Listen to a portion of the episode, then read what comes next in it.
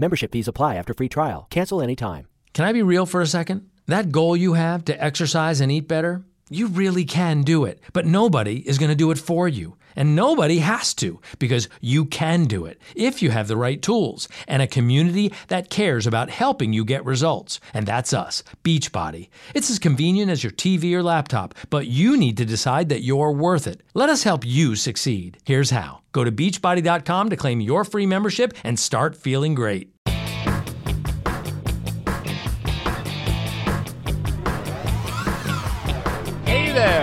Welcome to Big Blend Radio with your hosts, Lisa and Nancy, editors of BigBlendMagazine.com.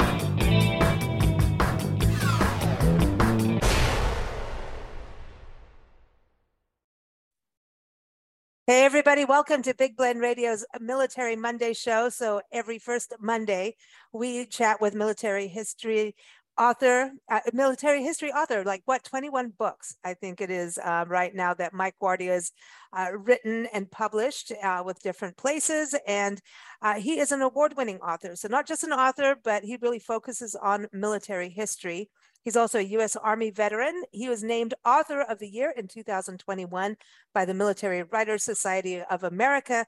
And you may have seen him on the History Channel series, I Was There. He was a featured historian in the episodes of the Johnstown flood of 1889, the Chernobyl disaster, the Battle of Stalingrad, and the Oklahoma City bombing and uh, his latest book uh, go get it. It's very very cool. It is called this the combat diaries true stories from the front lines of world war ii so his website is mikeguardia.com, and you can also hear his interviews with us on blendradioandtv.com. So every first Monday, tune in for his episodes with us. And today we're going to be talking about leadership lessons from the military, military heroes. You know, life throws us curveballs, right? Whether they're personal, whether they're at work, mm-hmm. whether, you know, if you're going through school. Um, life is just not a bowl of cherries, right? As we might say.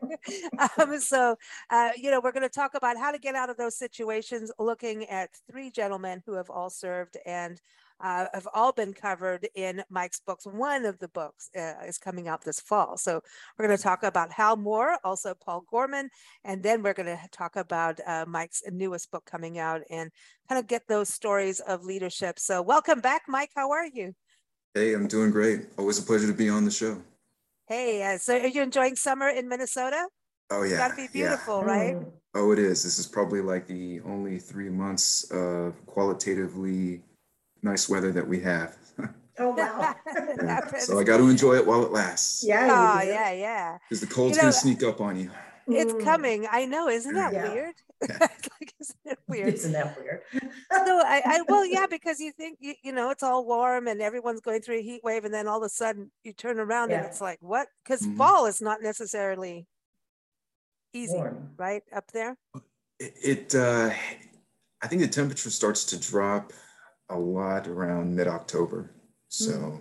yeah, it's like uh, I, I think Ooh, that's good. really the big shift you know, you start getting down into like the 40s and the 30s and stuff like that. Mm. it's all downhill for probably the next six months before the first thaw. Wow. Well, we talk about the weather, but this is something about when you're serving in the military, um, whether you're in training or actually out in battle, right? The weather doesn't necessarily go with what you want, right? So, you know, I was looking, even the Civil War was fought over you know some of the hottest most humid days and some of mm-hmm. like world war ii you, you did uh, world war ii looking at christmas uh, eve in snow for mm-hmm. uh, you know the soldiers your children's book um, so it's kind of like that's a whole other deal for overcoming what you maybe are not used to as a human being does the military like help you with acclimation to weather like if hal moore who we're going to be talking about and you've got you've got three books on hal moore mm-hmm. um, going to Vietnam. Do you think he w- he was ready for that? I think so. You know, one thing that I've noticed is that at least in these modern times, there is a big effort to try to acclimatize any soldier before he goes anywhere. Um, you know, I think that in Hal Moore's case, he was lucky in the sense that he was doing the bulk of his training um, in the middle of Georgia in what was the dead of summer, which uh, mm. is pretty comparable to yeah. the heat and the humidity that you would experience in South Vietnam. So, uh, you know, you try to have these different training uh, spots, and you try to have these different um, you you uh, try to have these different training places all over the world in a lot of different environments, so you can replicate a lot of the conditions that you will see on the ground once you go anywhere. Well, like 29 Palms. I mean, right. that's a, that's a good and place. NTC. Yeah, mm-hmm. yeah. Louisiana, the doing the Louisiana maneuvers. We True. still got to do a show mm-hmm. on that. yeah. Actually, they're recreating that. They're driving tanks. Um, next year, or I'm gonna have to. I'll email you on this. There's a whole uh, effort where they're taking all these historic tanks and and driving them down the streets of Louisiana, of where the Louisiana maneuvers happened, which is pretty cool.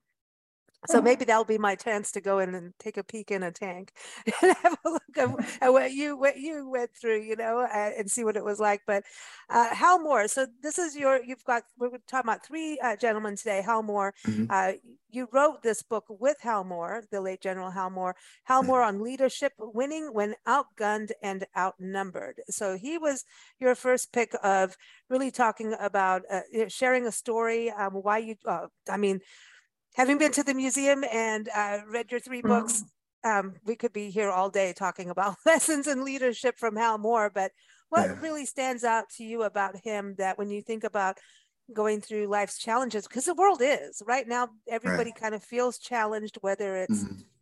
inflation, whether it's COVID, whether it's climate change, whether everybody's changing jobs. I mean, it just is a kind of a crazy period. So I'm really glad we're doing this what was it about him that you decided? I mean, I know that's like a dumb question, but. well, gosh, um, I think if I can narrow it down to really only a few tenets, it would probably be um, one is that whatever life threw at him, he was very easily adaptable. And uh, he was adaptive to any number of the circumstances that he faced. And what I admired about him, probably more than anything, was his ability to keep a cool head and uh, his mm ability to really contain his emotions and not overreact. I mean, I, I think that was Ooh. the one recurring theme that came back to us in all the conversations that I had with him was that, you know, don't overreact. And more mm importantly, don't overreact to an overreaction. Because mm when you do that, things only escalate and it will take the situation to places where you absolutely do not want it to go. Um, yeah, so so mm-hmm. that uh, that I think has been the most critical thing that uh, I've taken away from those conversations, and really the thing that I try to reiterate um, to any number of the students that I have taught at the college level. It's like you know there are going to be very unpleasant situations that you find yourself in, but probably the one thing more than anything else that will increase your chances of coming out on the other end of that successfully is do not overreact. Oh, that's you hard. Know, I was, especially for women. Right. yeah. Well, no, I was reading. You know, I was, I was reading the other day about a school shooting, which is so unfortunate. I mean, I think right. this, this is crazy where kids are shooting other kids. And this one little girl um, covered herself in blood and, and pretended to be dead. And now, for I think she's 13, that I find absolutely, on the one level, I find it horrific that she should ever, or anyone should ever have to do that. But the sense that she had to do that and it saved her life I mean, mm-hmm. I think it's it's pretty amazing. It's horrible that our children should have to go through anything like that. And I'm hoping in the future schools will do something security wise that can prevent. But you know, when you think about it, there's certain people who just have this ability to keep a cool head, think it through, and take an action. Not everybody has that. I think you know if they they could if they could calm down and but you know maybe some people just can't calm down. Mm. And you know, and then looking at a 13 year old, I find it amazing So I'm, you know, I hope I get to see more of what this girl does in her future. Mm-hmm. Well, I think it is a learnable skill. It's just mm. uh, something that takes a lot of conscious effort. And I think it's best to learn it really as part of your formative years because I yeah. think I think the adult mind, once it gets to a certain point, um, you know, probably maybe ballpark 50 years old or so. I mean, I, I think the ability to get out of being set in your ways is exponentially harder. I, I love what now you're be careful there. I know. I'm like, I'm getting towards there, Mike. I'm not there yet, but it's it's looming. It's saying, come hither. But you know, it's it's well, it's well, coming. It's like, dude, what is happening? But you know, when you when you look at this, it's I feel like a lot of the reactions is fear. And when you think about being in Vietnam, like Hal Moore was, and I mm-hmm. think you should give everyone a little background on Hal Moore, just in case you don't know who Hal Moore is. He's legendary. But um, going to Vietnam and all these situations, a new war. It wasn't like World War II. It was a different, mm-hmm. completely different war. I mean, the Korean right. War was before, so there's that too. Mm-hmm. But um, that, I mean, there's fear, and he talks about being outgunned, not just outmanned, mm-hmm. outnumbered, outgunned, and to not lose your cool mm-hmm. and freak out. I mean, I think about, you know, we've talked about uh, prisoners of war on the show. How do you not just really, you can't, and and there's people that just held on to the information no matter what torture. So that's that mm-hmm. same mentality, right? To be able to go through that. Right. Mm-hmm. Absolutely, it is. You mm-hmm. see those recurring stories of resilience. Mm-hmm. Does, does the military teach that? Well, it does to an extent, I think. I don't think it does it directly. It's more something that they teach uh, as a matter of in, in direct course. And I think really they do that through all of the all the stressful situations that they put you through whenever you're in a basic training environment. Mm-hmm. Um, because from what I understand, and even when I look back on my own experiences, you know, they uh, they try to make it as intentionally stressful and as I- I intentionally difficult as possible uh, to try to get you used to dealing with that level of stress. And mm. uh, I think the baseline argument that they use for that is, well, you know, hey, we want to make sure that you can function if somebody is screaming at you, because if you have that as your foundation, then you're much more likely to be able to function, you know, when grenades start going off and stuff. Oh. So, right. Yeah. I think they teach that indirectly as a part of all the different course modules that they have. And mm. uh, you know it um, and i think uh, really you know it, it's it's almost ironic but i think that uh, throughout the course of anyone's military career you will be assigned to units where you serve under toxic leaders or you serve under leaders who either intentionally or intentionally mm. will will uh, will will will try to make things um, much more difficult than they have to be. Mm. And, uh, you know, when you serve in an environment and under a leadership structure like that, I think it, uh, I think that also in a very indirect sense makes you more resilient because, you yeah. know, you, you, for lack of a better term, you have to put up with other people's nonsense and, mm. uh, it's uh, it's nonsense that you probably would not deal with in any other organization. And and that's the same thing. Mm-hmm. Like well, and mm-hmm. and well, and this is matter. This is, I think, why it's so important to do this show. And I know we're going to do part two next month. Right. Is that we're talking matters of life and death. Mm-hmm. So we're talking about this with you know medical personnel, military pilots, right. anybody in those situations. And when we think about being at work and having a real crappy boss and then you start getting into the gossip machine and then everybody right. starts the whining thing mm-hmm. that doesn't really get you anywhere i mean you can have your mm-hmm. moment but it, it really doesn't right. get you there i remember growing up um, you know as you know we you know had a little bit of a different lifestyle mm-hmm. and nancy would always tell me you can freak mm. out after the situation she says during a mm-hmm. situation if you mm-hmm. become basically a baby that's a luxury. You do not have luxuries mm-hmm. during situations. That is a luxury. And that is something you can, once a situation is over, look back on, then you can do your thing. But I think in the military, even in, in a battle, you don't even have time, right? To kind of freak out. Freak out. I mean, uh, you know, it, it's, uh, I think it's a luxury that um, no no servicemen or or um, any type of service personnel can really have. I mean, and I don't think that that's uh, I don't I don't think that that's limited to the military. I think mm-hmm. it I, I, think it, it, extends to police officers and first responders exactly. as well. Yeah, that's mm-hmm. medical. Your pilot, you know. Um, mm-hmm. well, because so, it, it actually makes you weak. You're mm. expending all your your energy and, and emotion place. in the wrong place at the wrong yeah. time. You can freak out after if you need to. That's fine, mm-hmm. whatever. Mm-hmm. But during a, uh, an emergency or a battle or whatever, yeah, you got to. To me, in my mind, I'm like, dude, lay low and mm-hmm. and be calm, cool, collected, and and suss it out and see what avenue is the best avenue for you personally to take. Um, and if you have others with you that you're caring for, absolutely, what's the best way out? What's the best thing to right. do? And if you're freaking out and screaming and yelling and crying, mm-hmm. you can't think and do that at the same time.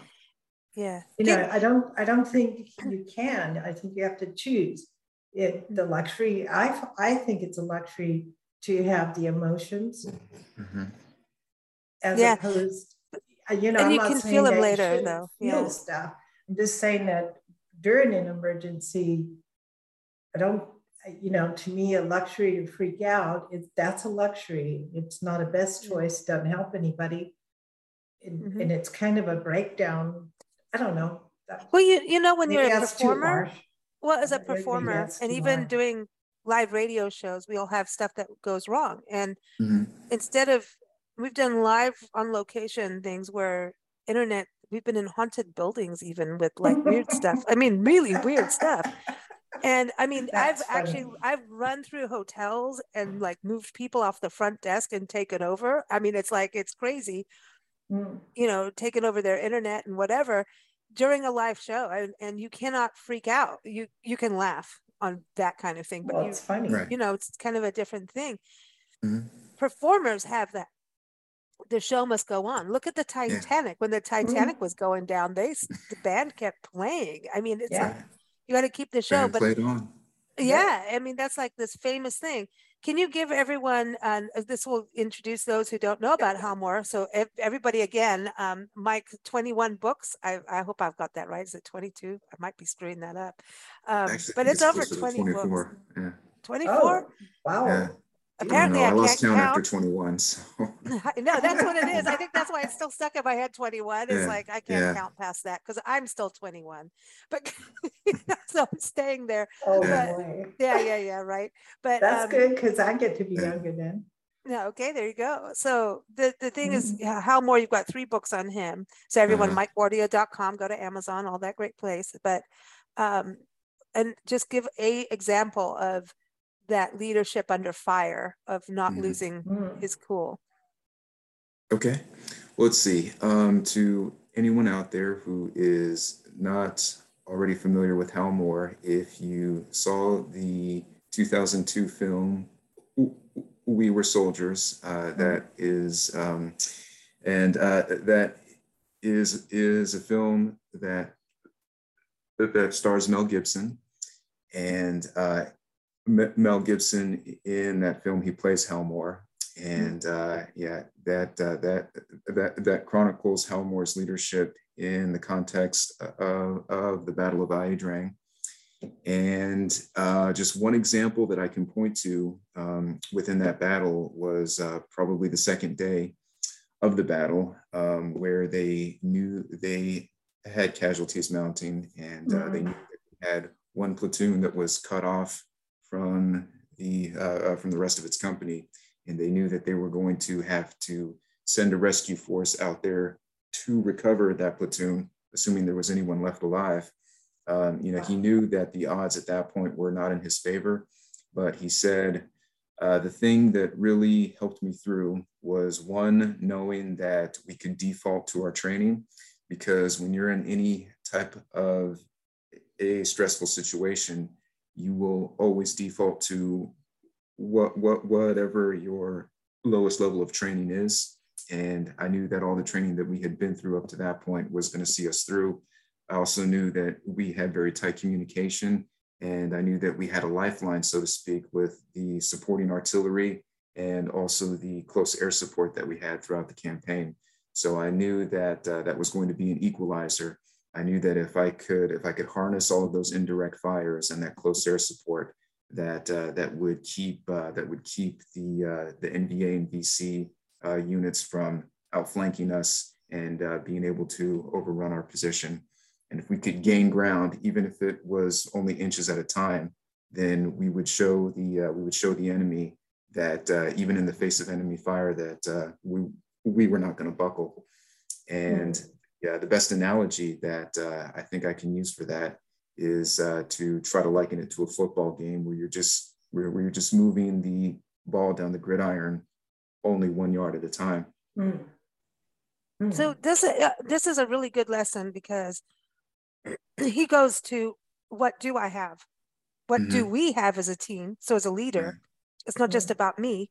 It's a team. What mm-hmm. do we have? So going yeah. to the positive. Mm-hmm. You know, from there you gain strength instead of going, well, we don't have this. Yeah. Yeah.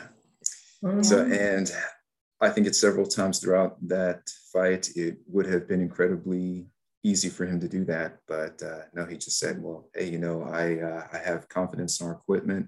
I have uh, confidence in our training. I have confidence in all of the supporting assets that we have. So, mm. you know, knowing that I am tied to a timeline that can only bring back reinforcements via helicopter, maybe every 15 to 45 minutes if we're lucky, that, uh, you know, I know that we're going to see this. I know that we're going to see this thing uh, through to the end and I know that we are going to come out on top. This is this is you know a, such a good. I love that. It's it's so mm-hmm. good. I mean, it's it's resilience. You know, it's it's like gives you that backbone. Um, right. so Hal Moore, everyone, and definitely again, uh, Mike's got three books on Hal Moore. But don't you still teach his lessons in leadership? Do you still go mm-hmm. and do speaking engagements on that? I do. That's mm-hmm. awesome. So MikeGuardia.com, everybody. Sorry, I got to be the plug queen here. All right. So now Paul Gorman uh, is the okay. other gentleman you want to talk about. Uh, your book, Danger Forward, uh, chronicles uh-huh. his story.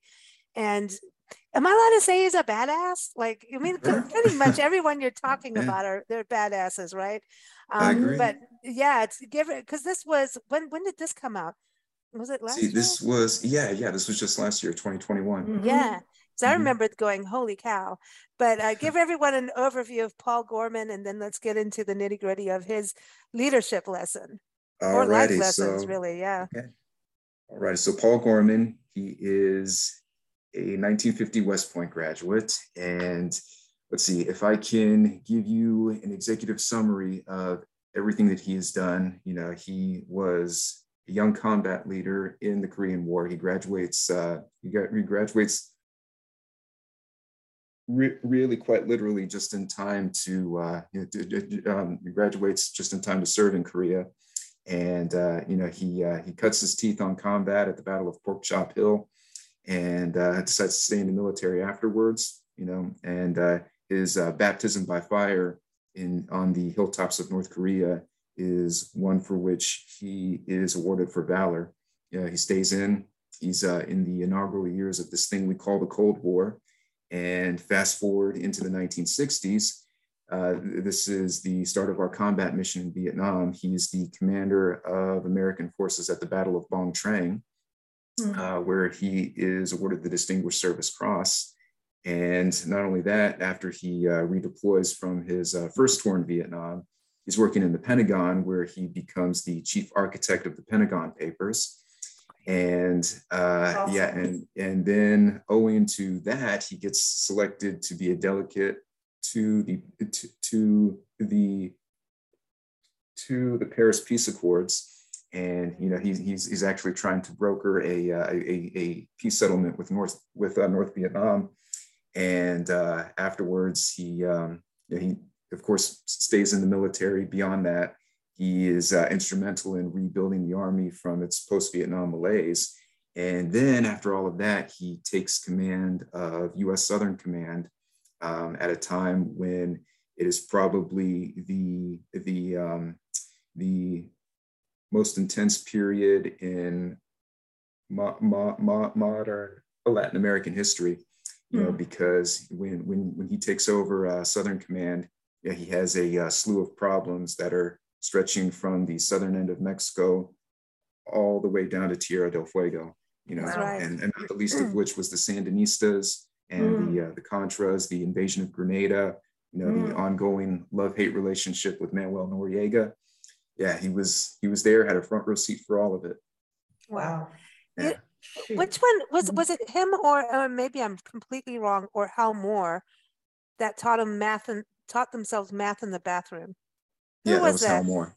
That was Hal Moore. Okay, I'm just mm-hmm. like I'll never forget that part. You know, just I got my my my my guys mixed up there, but you know that he just Paul Gorman just kept going and going and going and and I'll never forget that about the Pentagon Papers going like mm-hmm. you just didn't stop you know do you think West Point helped him in his mindset and training of continuing to move forward because he to me he's like a mm. rhino where you just you can't stop him from charging yeah well I don't think that West Point necessarily helped him in that regard. I think mm. that was real that I think it was re- really just something he was born with, and mm. I think he would have developed it um, r- r- regardless of any college that mm. he, he, went to.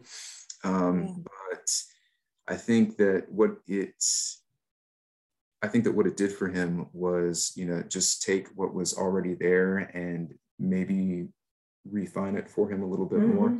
Mm-hmm. Yeah, uh, built on that solid foundation that he already had. Was but, he the uh, one who liked mm. West Point or didn't? One of them didn't. I'm getting them all muddled up here. I don't think either of them liked it really.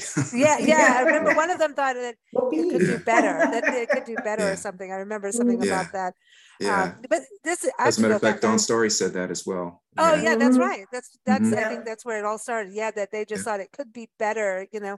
Right. And I just the first time I heard about West Point was learning Civil War history. Mm-hmm. You know, about going to West Point was a big deal, and now it's like it's just mm-hmm. the history of that is is pretty incredible. So, what story would you say would be a good life lesson from Paul Gorman?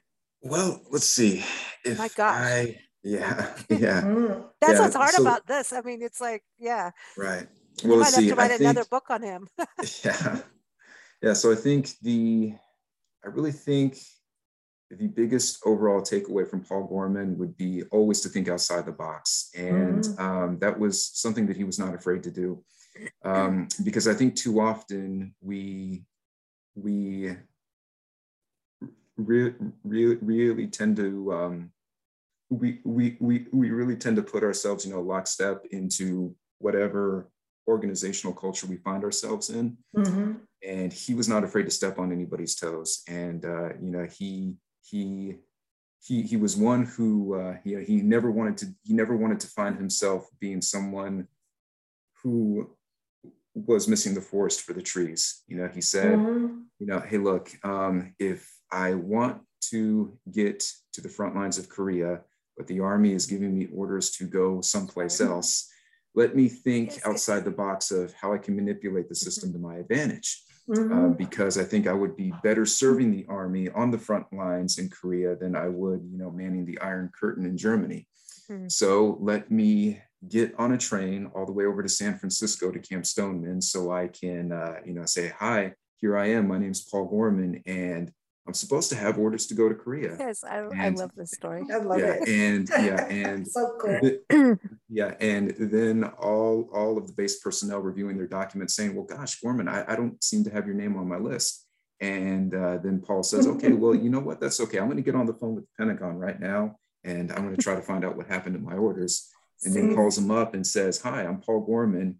I am here at Camp Stoneman right now." I'm supposed to get on the boat to go to Korea, but gosh, I don't have any orders. Can you help me out? And, uh, you know, probably in a case of this hand not talking to this hand, the person at the Pentagon just calls Stoneman and says, Hey, this guy's supposed to have orders, so I'm, I'm going to send him right mm. over. That's and uh, yeah, That's and uh, it, it, was that uh, you know it, I think it was that attitude of you know, hey, I'm mm-hmm. not going to have have anybody put me inside of a box this big.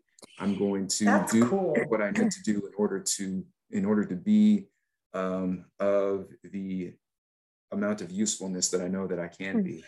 And, I think yeah. that's amazing. Yeah. You know, the that's one of my favorite stories in this yeah, book. Yeah, I mean, to to go to that length, right?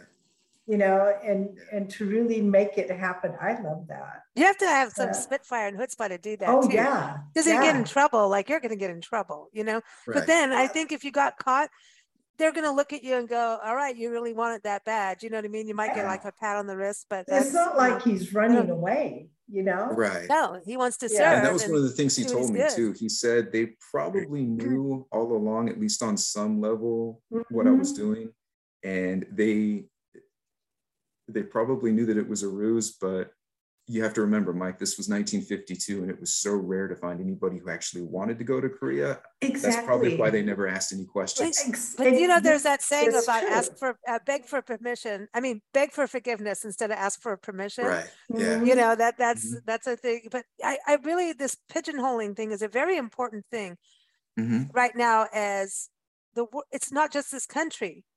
I feel like we're in a reinvention mode mm-hmm. whether it's you know politics let's not even i mean everybody's no. resigning and being you know right. put away or whatever you know across the, the, the around the world it's just like what the heck is going on so there is mm-hmm. reinvention and maybe a renaissance going on political leadership um, but there's also personal reinvention going on for people and it's very important to kind of figure out who you are and what you want to do and stay true to that. And it's maybe you have to do other things to make that happen, but it's very difficult. You musicians that we interview, artists, uh, writers, look what you do. You know, you know mm. who you are, what you're, what you're, you you know you're this is history that's your thing you know um, whether you're teaching doing speaking engagement writing you know that's who you are and i think that's a very um, you have to have self-respect to be able to pull it off and know yourself and mm-hmm. give yourself that breath. An artist cannot do good art that's authentic without having the integrity to the art that they're supposed to make and create. A musician can't do it. So I think it's really important whether you're in a corporate job and going mm-hmm. through college. I mean, I know you teach. Isn't this a very good, um, an important lesson for college students to, you know, it's hard. I mean, going to college, maybe you didn't want to do what you're doing, and then you want to change, and you have to really do a shift there and people might get mad at you because it's expensive. yeah. So I think it's a that's a good lesson. Nancy, you've been good mm-hmm. at that. You know, well, don't pigeonhole. We're the blend. You can't pigeonhole us, right? No, the thing is, you know, when the more you learn, the more you shift your ideas. And then you're like, oh, I'm gonna go and do this and then you know six months later with a bit of education go oh man i really want to go do that. And then so you you shift over and you start doing that and then it's like oh man i really want to go do that over but that, that's a good point you know, too because and, yeah because yeah, he wouldn't and, have been able to pull that off without him knowing about where there's a weakness to be able to go hey i want to go here. So he he did he like know how the communication was between the different places, the different, you know, stations, yeah. do you think? He had to have known about it on some level. I mean, you know, yeah. for him to plan it out like that, I, I, I bet he knew that there were going to be some points of friction and that, you know, the information wouldn't exactly be real time across all the channels. So, mm. yeah. Wow. You know, I think when a person's that dedicated and it's not like he's he's doing something bad, Mm-hmm. You know, it's not like he's trying to, to run away. He's running towards something. And, and, you know, to me, if you're a leader, you would take one good look at that and like, hey, let him run. Let's help mm-hmm. him as opposed to oppose him, just so that you can say, you have to do what I told you to do. Right. It's like it's thinking ahead and thinking, well, what's our end goal? If mm. this guy so you know wants to do this and it's a good thing, it's going to help. But I isn't that also good him. leaders? good it. leaders, good leaders want to hire people with more ideas than themselves. You know, they always say, like Richard Branson always talks about that. Mm-hmm. Hire people, maybe younger or not. you know, age isn't always a thing, but who have fresh ideas and let mm-hmm. them run with it. Don't be, you know, there's, a, I think ego gets in the way. What do you think, Micah? Do you think ego kind of stands in the way of people being able, like, you have to have a certain amount sure. of chutzpah, ego to ego to do it, but yeah, as a leader, you you have to get over yourself to be able to let the mm-hmm. the good stuff happen to achieve the goal. Right. So I agree. sometimes when you look at how we are now, like Lisa, you're saying the political this and that is not so good. I think that our leaders are way too old. Yeah. They're too old. Uh-oh. They've been in no, they've been in office for so long, and you know, with the advent of the she's waiting for you to run for office, Mike. Yeah, do it. Um, you know, I have to take a shower every five minutes. Yeah, really. You know, it's like with with the internet, things are so fast. You know, mm-hmm. like we get in information so fast compared to 30 years ago. You know, and I'm thinking when people are on the field and they're going into combat, there's we have information now that you can barely get it to the people that need to have it before new information comes in again and it's all changed. It's, mm-hmm. it's I think it's far more on the one hand, information, yes, it's good. It's a good thing to get the information as fast as possible, but it's almost too much too fast. Hmm. And, and can you get it where it needs to be? And how to, like, I don't know, like when I think of somebody going into combat, it's like, oh yeah, go go over here and do this, and then no, no, go over there and do that. No, go over here and do that. You know, I think hmm. it's way more difficult than people who haven't been in the armed forces to really assimilate and understand. That mm. you know, I look at it, I'm like, this seems way out there. Like, um, because we, at least at my age, we are brought up thinking the military, it's this, this, this, and you do it over and over and over so you get it right, mm-hmm. and so that it's second nature. But I don't, I don't know if that works today with how fast things change. Well, no, but it's not even today. But I mean, if you read all of Mike's books, Hal Moore, you know, Paul mm-hmm. Gorman, Russell Volckmann. I mean, and he like talk about a badass. Uh, we, we get to mm. talk about him in the next show, right? Mm. Sure. Thank you. Because he he he, you know, like these are all people that, yeah, you've got your training, but they extended out. No yeah. matter what happened, they said, okay, we have to, we can't conform exactly what you were talking about with Paul Gorman. Mm. You can't stay in that box and survive through mm-hmm. this and and achieve your goal. You have to bust the mold out of survival. Right. And Hal Moore did that too, really. Mm-hmm. A lot of that, you know. But JD Vanderpool, that's our next our next hero yeah. here. That's your next book, right? Mm-hmm. Coyote cool. Recon. What what's the coyote about?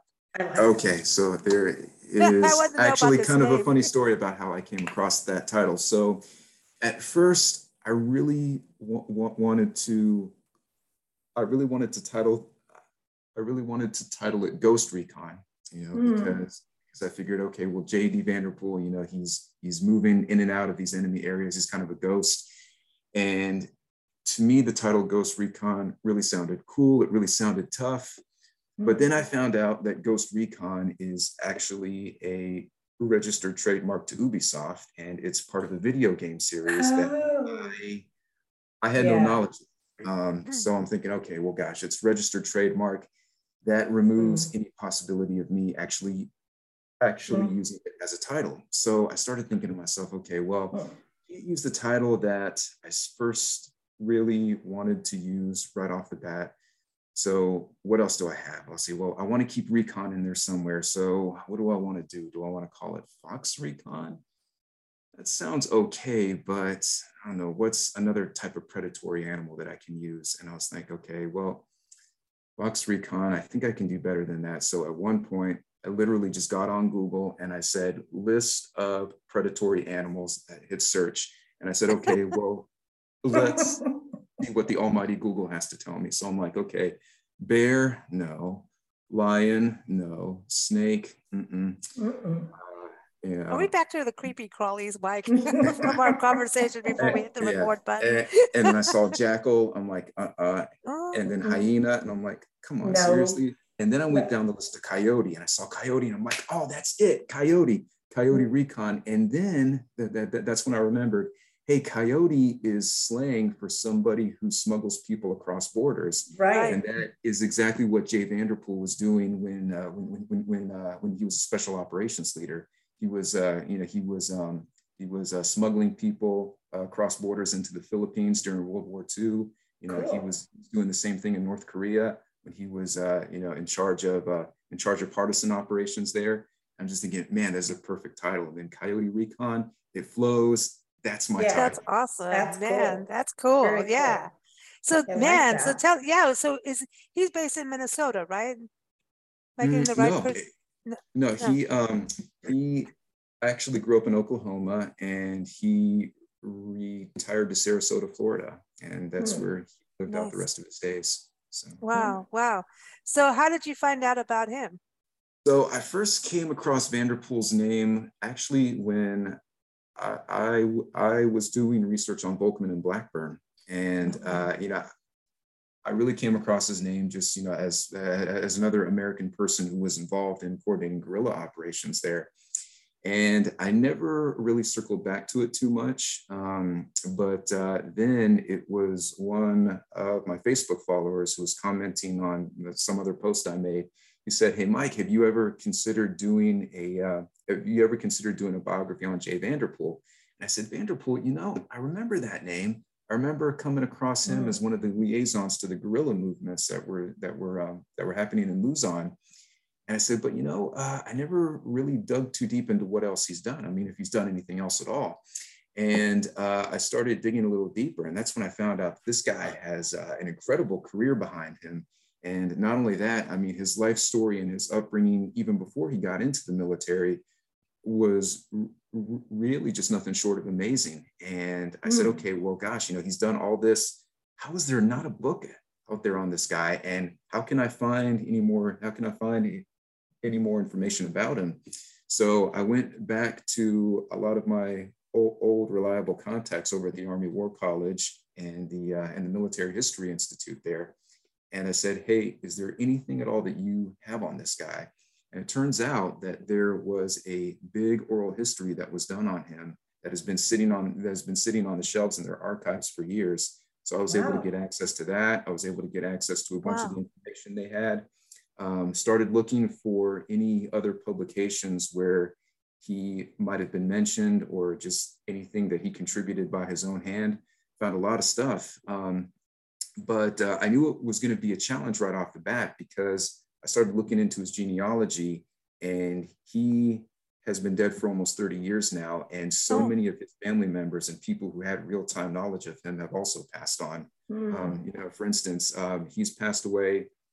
All of his brothers have passed away. His, wow. his, his wife passed away about 20 years ago. And oh wow! So that's hard. The his marriage people. produced no children. Yeah. Mm. Uh, wow. So he, he he had no children from his marriage, and I think uh, his last surviving niece, his last surviving niece just passed away two years ago. Wow. Oh, man. So I was like, you know, it was like, I think the one person who may have had any kind of real time knowledge about Jay Vanderpool, you know, uh, also passed away. So I'm thinking, okay, well, most of what I have to do, I have to rely on, you know, I have to, I have to rely on genealogical records or uh, any, um, any, uh, any archival material that I can find but wow. it has been a thrill ride so far because uh, because that book I have uh, I've, I've, found out uh, just uh, an amazing laundry list of stories and all of these near brushes with death and wow. I was thinking man he fits perfectly right within the type of stories that I love telling you know these, that's uh, awesome it's it's from, exciting yeah. Mm-hmm. I mean, do you, do you know, rough like... and tumble upbringings and man oh, they yeah. just make an entire career out of saving lives and you know, doing great that's things awesome. that nobody hears about. Oh, that's wow. awesome. I'm so glad that mm. it's exciting because I know it's it's you're working on it coming out soon in the fall. Right. And so you're right in it. But it's do you like kind of go do you does do their stories keep you up at night? Like, do you, They are do. you able? Mm. Yeah, because to me, like I'll sit and write articles in my head and and then go, what the hell? Why didn't I write it down? Get up, you know, that Seinfeld thing where he tells a joke on a little piece of yellow paper and it disappears. Mhm. Yeah, because there's Yeah. stories. I mean, that's I think I always say this on the shows with you. You know, you're you're carrying the torch. Look at that. Like for him, he's passed on. I mean, there's no you know family carrying that torch for him, but to tell his story and then everybody that he was in contact and worked with, you know, you always put the stories first, and so we get to have that human connection that we so badly need. you Right. know, Mhm. um, and I think it's also important. I always talk about okay, the civilian side, but for the rest of the you know military and those who have served and, and armed forces and you know, um, they, well, you you know you're you're part of that. It it's a connection too. Everybody wants to Mhm. know those stories, and I think it's Yeah. just it's super cool that you're doing it. So tell us Mhm. one why he gets to be part of the life lessons. So he's saving people. That's cool.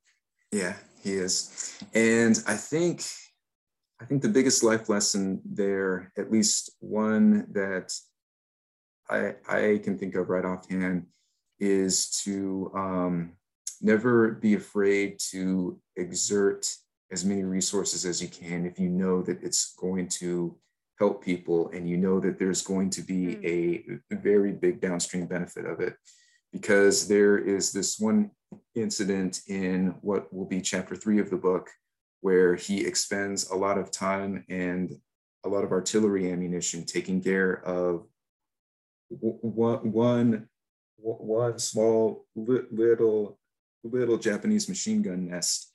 And uh, you know he is directing what amounts to an entire battery's worth of fire onto this one target, and he catches hell from his battalion leadership because of it. They're like, you know, Jay, of all the targets that we have, why are are you Hmm. wasting so much battery fire on you know on this one little machine gun nest that is on an island that's you know only 100 yards off offshore from where the infantry regiment's going? And he said look i had to do it because it's a small machine gun nest right? But if you take a look at the uh, operational schematics this one machine gun nest because of its position and where it was concealed it was holding up the entire right flank of the regiment's advance and if they got too separated from the left flank the whole operation would have fallen apart so I am not the least bit sorry. Don't expect me to apologize for you you know for wasting a bunch of uh, 105 artillery shells on this because once I silenced that machine gun nest, that's what allowed that right flank to catch up to the left flank. He sounds like Shaka Zulu, you know? Yeah, yeah, in yeah. circling. He's, he's got Yeah. it. I- you know? You, I'm you in never want to play pool with Yeah. him. oh man, that's awesome. That's Yeah. smart. I mean, you see, that's it. That's and that's going back to what we're talking about with Hal Moore about being cool and not Mhm. reactionary and just going. Right. This is the da da da da. This is Mhm. how. Well, da da da da. I don't want to do that, but yeah, but you don't. You know, it's Mhm. it's it's thinking beyond and going. You know, again with Paul Gorman, thinking beyond the box. You know, it's it's yeah, it's always those hidden. The devil Mhm. is in the details, right? Man. All those little things. Well, I'm excited about this book now. Mm, Yeah. So Yes, when me do you think fall? so do you, are, cool. are you allowed to say when or Yeah, not ready so- to? Yeah, so it is it is most definitely coming out this fall and it is going to be and I will let all of the viewers and readers know that it is going to be out in time for Black Friday. So it'll be out for the Christmas rush. Oh yeah, very smart. Very Maybe a few good. Very weeks before. So Yeah, yeah. Very It, has to, it has to be there for cyber. We need to have a book, a book like you know we have Cyber Monday and stuff, but we should have like a book Mm-hmm. thing. I think we need a new holiday just for authors and musicians. That's what you know. Wouldn't that be Put it as cool? Cyber Monday, but still, you know. Mm. So, uh, are you going to do an audio book with it? Oh yeah, I sure am. Oh, And good. as a matter of fact, spoiler alert, this is going to be one of the first audio books that I narrate myself. Right Oh, on, Good right for you. on. That's cool. Awesome. That is cool. Awesome. Yeah, you know, I think that's a really good idea. That is a good idea. And I think it's something, Mhm. it's obviously a passion project. It's developed into something really, you know, special for you. So I'm, I'm excited. We'll, That's we'll awesome. finish it now. Okay. get, it, get it done. We're ready. We're ready. Yes, you know, ma'am. Yeah. All right. Well, well, military Mike, we're excited uh, for our next episode on uh, you know leadership and and lesson life lessons uh, from military heroes. So right. I do want Volckmann in the next one if possible. I was like, oh, he's not putting him in. I, I want him in there. And Donn Starry. I mean, but then it's like, how do you? How do we pick three and only do two shows on them? Because these are really cool stories, and I think people can really grasp onto them and and the I most important thing is everyone go get the books. Yeah. I think it's really important that um, civilians see people who protect us as real people. Yes. Instead of and, like numbers, as real people with real personalities, with families, and and see the things that they did, as opposed to like sacrifice. newspaper articles. I, I I just think they're so lame. It is sacrifice. And yeah. you also said something really good about Jay Vanderpool that um, doing something that's going to save people or help people in a greater thing. Mm-hmm. And I think that's something that is a huge life lesson. When the chips are down, we tend to focus on ourselves. And sometimes you need to focus in something bigger than yourself mm-hmm. to pull mm-hmm. yourself out. And I think that is a very big lesson to learn. And I think that's, you know, what you were talking about with him, um, helping, you know, helping people and saving people. We may not be able to save everybody or save people around us, you know, if we're not in the mm. military or, you know, uh, armed, uh, armed, you know, defender or, you yeah. know, or, yeah, you know, but we can do things for the greater good and put ourselves out there and i think that's a really big life lesson because you will feel better if you're feeling if you're pl- feeling blue go help somebody or help help an animal yeah go or volunteer. something you know exactly exactly yeah. it, will move you forward so mm-hmm. but everyone again mike's website is mikeguardia.com and he's on facebook he's on youtube go oh my god follow him on youtube holy cow you are busy on youtube um, when do you get time to actually write your books? Just, you do you do such a great job on YouTube. Burn I a lot of midnight oil. Yeah, I'm like, dude, he's been busy. He's been busy. Um, but very cool for people to follow. And then also, of course, go to Amazon and you'll find Mike there. Just type in Mike Guardia and keep up with us at bigblendradio.com. Mike is on every first Monday. Thank you so much for joining us, Mike, and for sharing the stories. Thank you, ladies. Always a pleasure to be on the show. Thank you.